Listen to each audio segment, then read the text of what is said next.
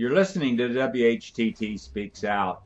Each week, Chuck Carlson and members of We Hold These Truths look into events that are, for the most part, ignored or overlooked by the mainstream media. And we analyze these events. To get free and periodic updates to this program and our other interesting programs, be sure to enter your email address in the Subscribe to WHTT box on the right side of our website, WHTT.org. And now, Ready, set, let the sparks fly. Well, welcome, ladies and gentlemen, to today's We Hold These Truths Speak Out podcast. Today we're continuing our series on the three sided pyramid of war. We will be discussing a salient article that our founder, Chuck Carlson, wrote in 2001 called Sherry's War and comparing what he wrote 18 years ago to the events of today there's no way of knowing, Chuck, that you know that our whole world would have been turned upside down just seven months later in September of 2001. Chuck, thanks for being with us. Why do you think now is the time to refresh your story, Sherry's War? Well, these events, unrelated to our Christian views, do take cycles. We are now facing events in our country that are, in some ways, dissimilar, in other ways are very similar to what was going on in 201. We have the threat of economic chaos in the country, and strangely enough, the actions of the uh, American church, which we've come to call the Christian Zionist church, have become much stronger and more powerful and more prevalent even than they were 20, 19 years ago. But now we did this series of stories called Sherry's War a year before I was to visit Palestine and the part of occupied Palestine called Gaza. And uh, subsequent to that, we did our groundbreaking article, Christian Zionist, The Tragedy and the Turning. What we said in The Tragedy and the Turning was it can't get any worse than this, and there is going to be a turning. And it's going to happen when a, a large number of Christians recognize what's going on in the Middle East and what our own leaders are doing in the Middle East. And when they actually do step up and say, enough is enough, we're not going to be a part of this anymore. You're not going to use our money. You're not going to use our weapons. You're not going to use any of this to destroy the people in the Middle East, no matter what your motives are, no matter whether you're there to capture the oil of the Middle East, whether you're there because you want to destroy Islam and Muslim people, no matter what it is, Americans are eventually going to say, enough is enough. We're not going to tackle it. And of course, we did Sherry's War series in 201, uh, thanks to Sherry, who we met, who was a very devout and articulate uh, member of an evangelical church and a and in every respect a dedicated pro Israel Christian Zionist who could see absolutely nothing wrong with what was going on in the Middle East because it was led by Israel. So, this is why we think it's so important to go back now and review what people were talking about then, what Christian church people were talking about then, well, it's interesting, Chuck, as you talk about the turning. The sad news is, looking at what's happened to the Christian Zionist movement since 2001, especially after the September 11 attacks, where there's been this vitriol coming towards Muslims in general. Christians United for Israel, who tends to be our nemesis, and we go to the, the different churches that are being sponsored by CUFI, a John Hagee presentation like A Night to Honor Israel or Why Israel or, or some of those productions that CUFI does. But CUFI was actually incorporated by John Hagee in 2006. So that's kind of the, uh, you know, he says he went to uh, Israel in 1998 or something like that. He went as a tourist and came back as a hardcore Zionist. The movement kind of t- took off when he incorporated in 2006, and now CUFI is boasting over 7 million members. So I, I think we can say in the last 18 years, we've seen exponential growth in this heretical teaching of Christian Zionism. promulgated by John Hagee and many others. Why do you think that's happened in light of the things that we've talked about? Well, our political leaders in America have carried on a campaign against the Middle East. And their motives, some of them are just hatred, some of them are probably religion, but the dominant, overwhelming motive of those who control our American politicians, uh, who bring about this virulent hatred of what's going on and uh, constant threats of war and more war. Uh, how many wars have we fought since since we wrote this these stories in 201? And the threat, even now today, is war against Iran. Today, the president made a virulent open threat of war against Iran, and uh, we're going to pay them back for what they supposedly have done to, to Saudi Arabia. So, at the root of this, of course, is the state of Israel, which, of course, pretends to be the good guys in the Middle East.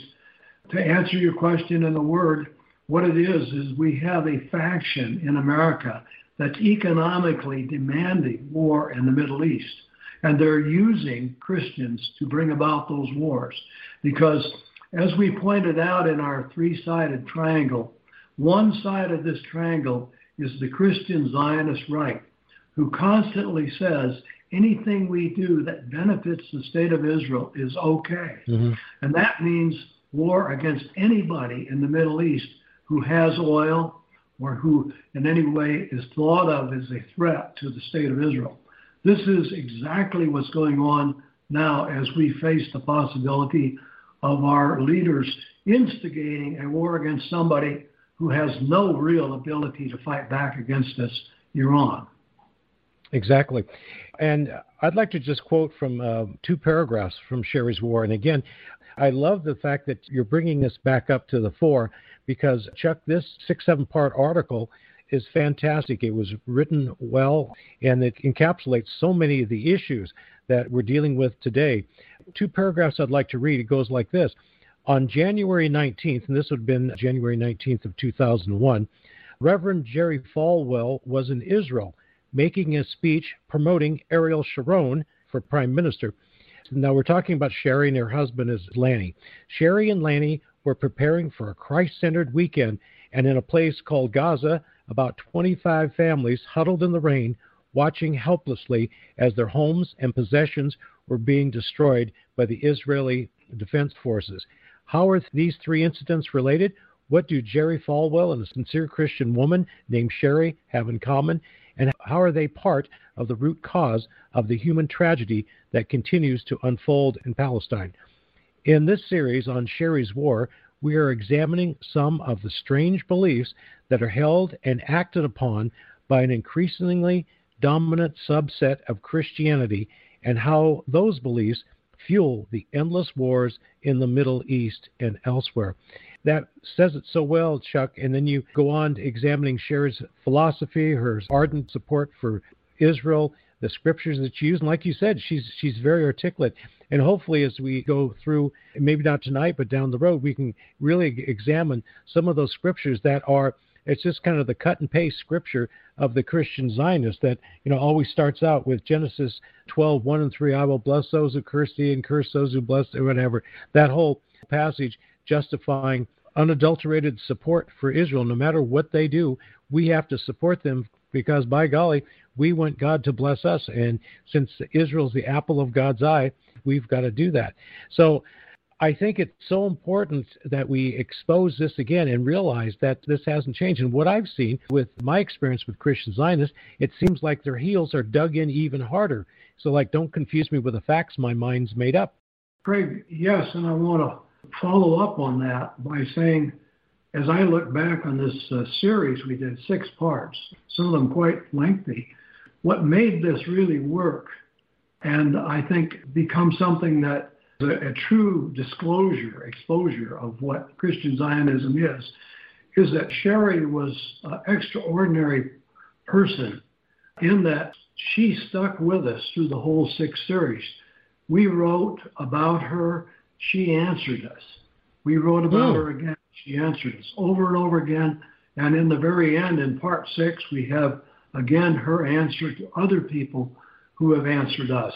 And in the course of this, Sherry really did expose really what Christian Zionists believe.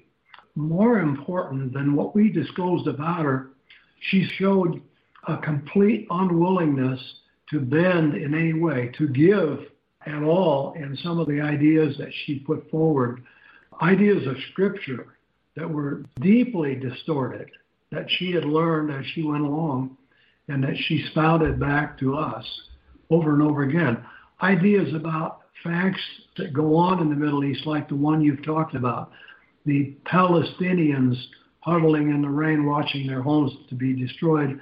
This has not taken place with one home or 50 homes. This has taken place with a whole society. And this series that we did, I don't think I would have been able to hold my temper and, and stay calm dealing with Sherry if I'd ever been to Gaza and seen what really goes mm, on there. Right. A year later, I went to Gaza and saw what actually happened there firsthand. And we did a program after that called The Tragedy and the Turning. Uh, the tragedy is Christian Zionism. The turning is our hope that things had become so bad that we would be able to cause an actual turning away from Christian Zionism. So Sherry, right to the very end, continued to argue with us, and she continued to answer us. And when you read this series, we basically put forth Sherry's views. We actually aired her views, and she agreed with us, and uh, she commented herself. And of course, when she thought we were being unfair, she said so. But in that respect, I think quite unusual. I don't know if I could do it again today. Exactly. It'd be really curious, Chuck, to see where she is 18 years later, to see if there has has been any softening, or if truly, you know, she is more reticent to change than she was back then. I was trying to find a, an accurate measurement of how much land the Palestinians have lost to the Zionist state of Israel in that last 18 years. I couldn't find it. I mean, it, it, must be available someplace, but I, I couldn't find it today as I, I was doing searching. But what I did find is that there are now 163 Jewish only settlements and 98 outposts on the confiscated Palestinian land. And I'm, I'm sure those didn't exist, at least in that amount, when you penned your story in 2001. And you talk about home um, demolitions. I mean, those are still going on. Was it just last month? 200 homes were smashed down because of security issues for the state of Israel. There's just no regard. They say security, and that's their carte blanche to go in and to destroy homes. So there's so much that has really ramped up in the last 19 years. It's hard for me to see a glimmer of hope when I read that Sherry's War, look at the news, and see what's going on, uh, especially with the United States taking a totally biased approach into any peace negotiations. Trump saying that the Golan Heights okay for Israel to steal those, and that is going to be a part of Israel. I was surprised when Netanyahu said that he was going to annex the West Bank, that he didn't get a big hurrah from Trump. But Trump has been silent on that one, I, I at least to this point. So we'll see where that goes. But how else have you seen the changes in the last uh, 18 years that you'd like to discuss? Well, the, the changes that I've seen, of course, when we started We Hold These Truths, we realized the fallacy and the error of the evangelical Christian church uh, known as the dispensational churches. Uh, we'd read, we'd studied, we'd learned ourselves and uh, quite a few of us had actually come out of such churches. I was one of them. I had at one time been a deacon in the most powerful evangelical church in the country, the Baptist church. And I changed. I saw the error of our statements, our studies, and our beliefs, and others convinced me. So I knew somebody could change. And I know many of our friends in We Hold These Truths had come out of backgrounds where they had been deeply influenced by this very movement that we're talking about. And that, that's, of course, why we're capable of understanding it so well, is that we've been there. The real change that I see taking place is starting to happen in the mainline churches, the sleepy old churches that we used to criticize, the mainline being the Lutherans and the Methodists and the Presbyterians and the others that are uh, traditional old line churches, even the Roman Catholic Church, is beginning to sense and see the brutality of what's been done to the people in the Middle East. And uh, they're beginning to see the air of war. So we're starting to see movements within these churches that are taking place. And Kairos Palestine is one of those. It's the United Methodist movement. It's basically a movement of Christians who live in Israel and Palestine, but it's sponsored uh, pretty much by the Methodist, United Methodist uh, Church. So we're actually seeing some changes taking place beneath the surface of the mainline churches, and that's an encouragement. There are, of course, people that do step over the line, as we've done, and leave the dispensational churches, but essentially seeing the error of dispensational teachings. And of course, dispensational teachings teach that the present day state of Israel is exactly the same as the Israel of the Old Testament three, four, or five thousand years ago. This, of course, is the teaching of the dispensational movement of which Sherry was such a devoted part. Sherry believed that the state of Israel today, the political state run by Benjamin Netanyahu, was the same as the one of David and um, the other patriarchs of the ancient Israelite movement. So the Old Testament idea was basically carried forward, and Sherry simply adopted that, and she went back and adopted everything that had been said about Abraham and David and Isaac, mm-hmm. and she simply applied that to the leaders of the present day state of Israel. So that Benjamin Netanyahu, who in her mind, had the same integrity, honor, and nearness to God that Abraham had, that David had, that Isaac had, and so on, uh, going back into the Old Testament. This, of course, is nonsense. Uh, we know that the people who live in Israel today have no connection ethnically or genetically with the ancient Israelites, and yet the entire movement, dispensational movement, is wrapped around the idea that the present day Israelis are the same is this not the essence of Christian Zionism, Craig? Exactly, and they totally disregard any of the atrocities. All the atrocities that Israel does, it gets whitewashed, swept under the carpet, and go, yeah, well, they're going to have to answer to God that someday, but it's, it's not going to be on us because we as the church, we're going to get raptured out at the, uh, and God's going to take us out, and then all, basically all hell breaks loose, but we won't have to deal with it. You know, I found it really interesting that the paragraph I read, uh, you talked about Jerry Falwell making a speech promoting Ariel Sharon. And if you just do a quick search on Ariel Sharon as a war criminal, you'll find more information than you ever possibly want to digest about the atrocities that he is responsible for. And then yet we you know we think of Donald Trump supporting Netanyahu in the first round. He was a little quieter on this last election that just occurred. But on the first election, he was definitely touting my good friend Benjamin or Bibi. He always says, you know, Bibi Netanyahu. You see the same thing where here our president is touting his good friend Netanyahu and Falwell supporting Ariel Sharon, this this war criminal. And it's like, what in the world does the church have supporting any kind of atrocities like this and saying this is God's will, it just absolutely blows my mind.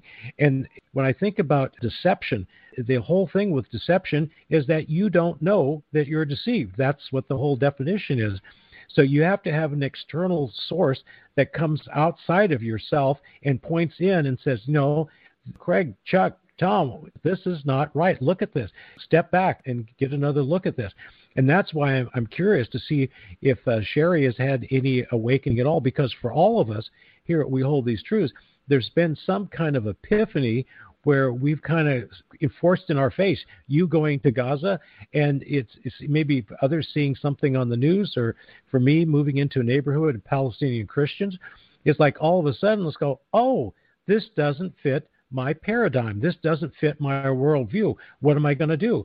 Am I going to reject the facts or am I going to change my worldview? And for me, I had to change my worldview, go back and look at the scripture and realize that I had been deceived by so many teachers that were deceived by their teachers who were deceived by their teachers, clear back to the Scofield Reference Bible and the whole Christian Zionist movement, actually predates the Jewish Zionist movement. So we at, we hold these truths are trying to get the word out and just shake up people's paradigm and say, look at this, get the facts, and look at this and make up your own mind. What looks like Jesus? What doesn't look like Jesus? And where should we throw our support?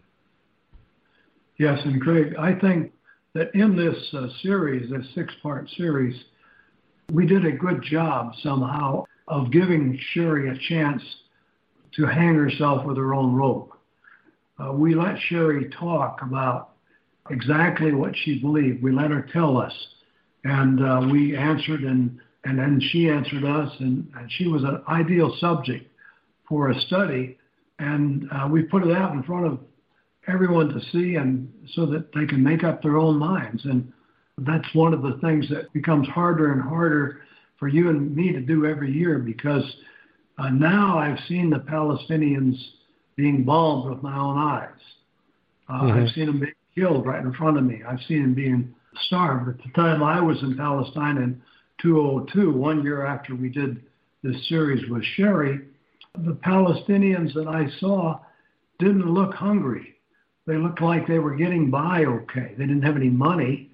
Uh, mm-hmm. They had little in the way of a future, but they somehow had, had some enough optimism to keep going. And uh, they were truly prisoners in a jail where they could be killed or bombed at any time. But there still was a society going there. I don't know what we would see if we went back there today, but among the, uh, I've seen, for instance, that the same powers went after the people of Sudan at the same time we were in Gaza. And uh, now you have massive starvation of the people of Sudan. We don't even hear the name Sudan being quoted uh, daily. Right. And when we wrote about this 18 or 20 years ago, we said it was all about oil. There had been a big discovery of oil in a place called South Sudan, and there was then actually a U.S. military action against the so-called government of Sudan that hardly even suggested. It was all about capturing oil. And subsequently, it's become a big oil pumping area that we never even hear about. But the people of Sudan, recent story about it just a couple of days ago, and they showed pictures of a bunch of Sudanese mothers and children, and everybody was starving. You could see the oversized skulls and the skinny bodies mm. of the little children. The same with the women, legs that had hardly any meat on them. And this is going on, and it's been a part of the things that have been carried out. And the state of Israel has been used over and over again to carry out bombing raids, to carry out uh, propaganda raids, and to carry out this agenda in the Middle East. Why is it that the issue is in Israel, Palestine, Gaza, Sudan, Iran, and Iraq? Uh, it's because this is the biggest oil producing area and the biggest oil surplus area in the world without any question or doubt. It's absolutely mm-hmm. huge. It's a tremendously important economic piece of real estate, and yet it, there are no major countries there to defend it. It's defended by, by countries that have no ability to defend themselves, like Iraq and Iran and Syria and Sudan and Libya. Right. I think, Chuck, it goes much beyond the oil issue. It's definitely a power issue.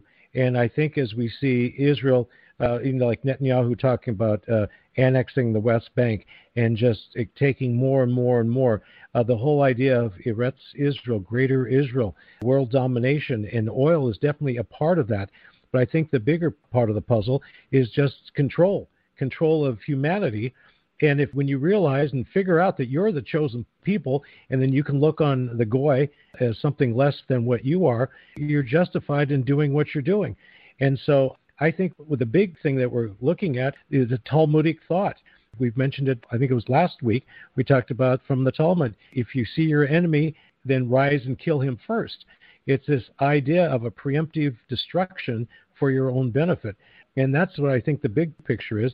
And uh, hopefully, we can get more information out. And I think the big difference between what you saw in 2001 and what we can see today is perhaps in a great measure due to the electronic media and the fact that you can see children starving in Sudan right now without going there. You can see what's going on in Gaza.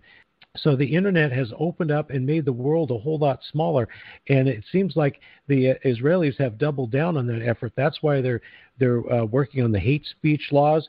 Anything you say against Israel, they're trying to take away our freedom of expression and freedom of speech because in the war of pictures, they lose.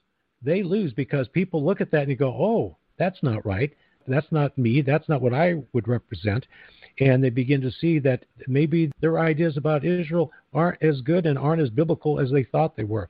So, again, Chuck, thank you so much for this article. I think it's well past the time to pull this thing out and have everyone take a look at it again.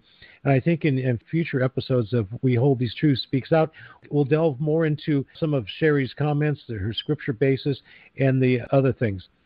Thank you so much, Chuck. I think it's really a groundbreaking story about Sherry's war. And part of Sherry's problem, I guess, is a problem that we as Americans face is the conditioning. And I'd like to point out actually in 1990, I was living in Denver, Colorado, where you were living, and I, I knew you. And you, as a deacon at the Southern Baptist Church there in Denver, wrote a letter to your fellow deacons and leaders of the church urging them not to go to war against Iraq. And of course, that fell on deaf ears among fellow believers. And as we all know, we went in 1991, the first Gulf War against Iraq. And as a result of the embargoes during the 90s, about 500,000 children died because of these embargoes. And so the havoc that we wreaked there in the 90s and then continued on with our second war in 2003. But I think one of the key things in this conditioning is the war against Islam. And you correctly pointed out, Chuck, in an article written in 1994 for a national magazine, it was entitled Attacking Islam that Islam had become the new enemy de jure, if you will, with the fall of communism in the early 90s. And so we have been conditioned to fear Islam. And of course, after Sherry's war, we mentioned, of course, the 911 attack. And of course, this reinforced the notion that we can't trust Muslims and so Sherry is justified in her beliefs because of all this conditioning. We mentioned Jerry Falwell. He started the moral majority in the late 70s, and that was a, a, a pretty big political force in the 80s. And he was the recipient of a Learjet from Israel because he was such a ardent admirer of Israel and a really a spokesman for Israel. So thank you, Chuck, for your groundbreaking work in this series. And I think people should look at the series again and reflect about it. Thomas, you, you mentioned those things. I was reminded in my Bible reading this morning, it says, You sow the wind and reap the whirlwind out of Hosea. I think at, at this point, the United States has yet to reap the whirlwind of our meddling in affairs around the world. And that's my concern as, as a Christian nation, which we are not anymore. Our, our morals have been taken down into the gutter. The rise of homosexuality and same sex marriage and pornography and you name it, the list goes on. What's happened to our, our country and how we've sowed that all over the world in, in the name of democracy. We're definitely sowing the wind, and we have yet to reap the whirlwind. And so, my prayer is that there will be a revival across this land, and people, Christians especially, will wake up and realize what have we been doing. And it's uh, uh, Second Chronicles what 7:14, which says, "If my people who are called by my name will humble themselves and pray and seek my face and turn from their wicked ways, then will I hear from heaven and heal their land." And our land definitely needs to be healed. Thanks for being with us tonight, and hope you've enjoyed this episode of We Hold These Truths Speaks Out.